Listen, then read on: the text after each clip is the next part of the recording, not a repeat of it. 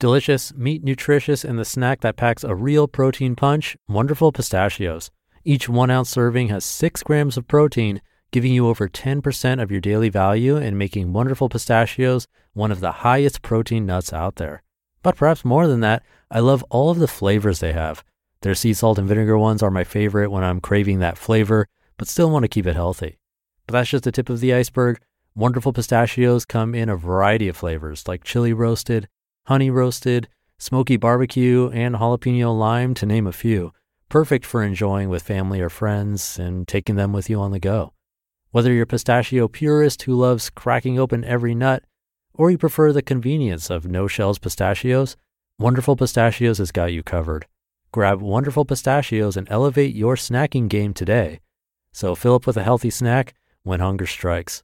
Visit wonderfulpistachios.com to learn more. That's wonderfulpistachios.com. This is Optimal Living Daily, episode 3064. If you've got a cherished dream shoved in a drawer, please give it fresh air. By Rachel Macy Stafford of handsfreemama.com. And I'm Justin Malik here to help you find a little bit of extra inspiration, motivation, or happiness in your day. And I believe this is the first time I'm narrating from Hands Free Mama. I'll tell you about Rachel right after the post, along with my commentary. So, with that, let's get right to it and start optimizing your life. If you've got a cherished dream shoved in a drawer, please give it fresh air. By Rachel Macy Stafford of handsfreemama.com. Quote Dreams don't have timelines, deadlines, and aren't always in straight lines. Jason Reynolds. I never know which question I pose at my soul shift retreat will be the one the one that sparks someone to voice a vulnerable truth, which then sparks more sharing, which then culminates to an anthem of brave voices and ideas. At my most recent retreat, the question was if money were no object, what would you do with your life? One person raised her hand, sharing details so vivid, we could all imagine this community center she yearned to build. I'd be the first to come, someone volunteered, which was echoed by a chorus of agreement. The brave contributor admitted that she'd forgotten about this dream until now, until this room, until these people. Spurred by her contribution, more people described their dreams, along with the obstacles, damaging beliefs, naysayers, and circumstances that had halted those dreams. Well, maybe it's not too late, a hopeful participant said into the microphone as teary eyed witnesses nodded. It wasn't planned, more like divinely arranged that my dream companion, Kelly, signed up for the retreat, traveling a long distance to be there. I'd met Kelly virtually when she emailed me early on in my career as a writer. As an avid reader of my blog, she sensed that as my platform grew, so did my feelings of overwhelm. Kelly had editing skills that were going unused in her regular job and offered them to me. After working together on a few small projects, I realized Kelly was the reason I could finally say yes to committing to a major writing endeavor that had weighed on my heart for several years. Through what I called my index card exercise during classroom visits, I'd gained valuable insight into the stressors facing teens the kids themselves explained why suffering and apathy often resulted from the inability to know themselves, be themselves, and follow their passions. Although I desperately wanted to share my discoveries, the research and editing required for this type of book seemed unsurmountable until Kelly. With Kelly's support, the dream didn't just feel possible, it was possible. So, Live, Love Now, Relieve the Pressure, and Find Real Connection with Our Kids was published in April 2020, which marked the beginning of one of the most challenging periods in our lifetime. As I received messages of gratitude from weary parents, educators, and counselors using the book to support teens over the past few years, I always gave thanks for Kelly. The retreat provided the opportunity to thank her in person. During the last 15 minutes of the workshop, I called Kelly up to the front of the room so I could properly introduce her to the group. Kelly had been a quiet participant throughout the retreat. I often found myself drawn to her thoughtful, listening face. As she stood in front of the room, something shifted. Although Kelly did not know I was going to call her up, she stepped into her purpose, addressing the participants on a painful topic that had come up throughout the weekend for several of them.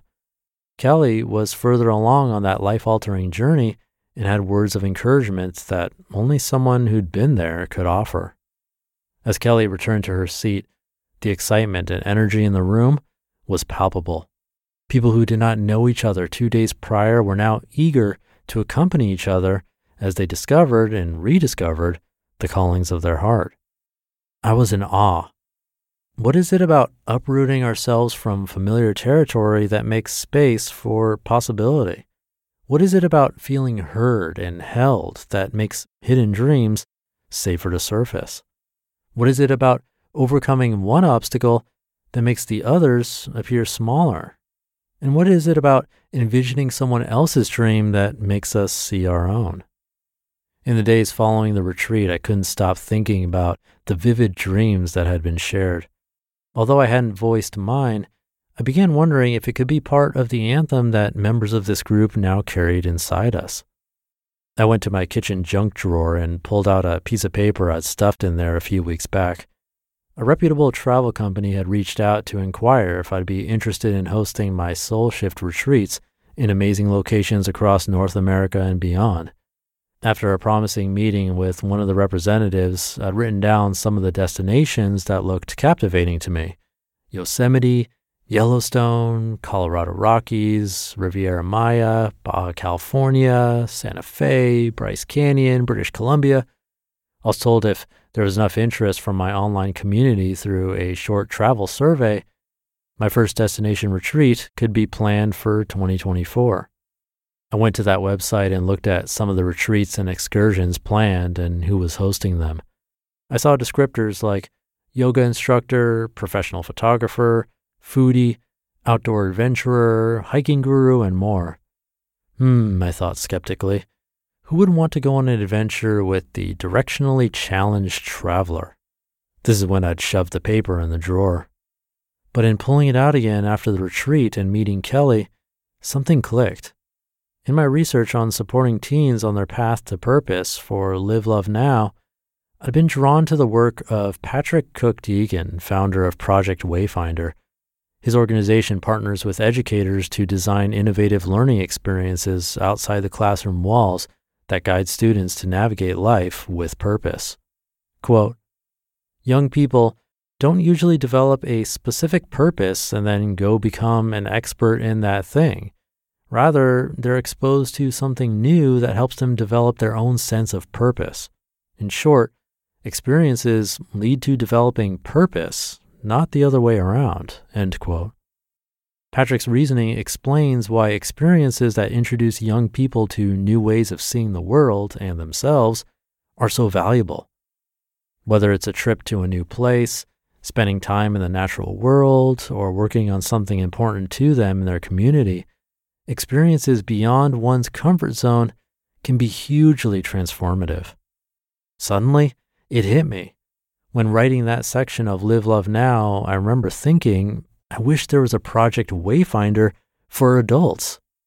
Maybe this travel opportunity was it. And if I left it shoved in a drawer, I'd never know.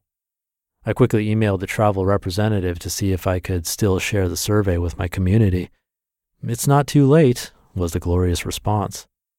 I shared the survey last week, and while the enthusiastic responses are still coming in, it appears that many members of our beloved community have been waiting for the opportunity to leave their comfort zones and explore new territories, but with the comfort of a trusted companion.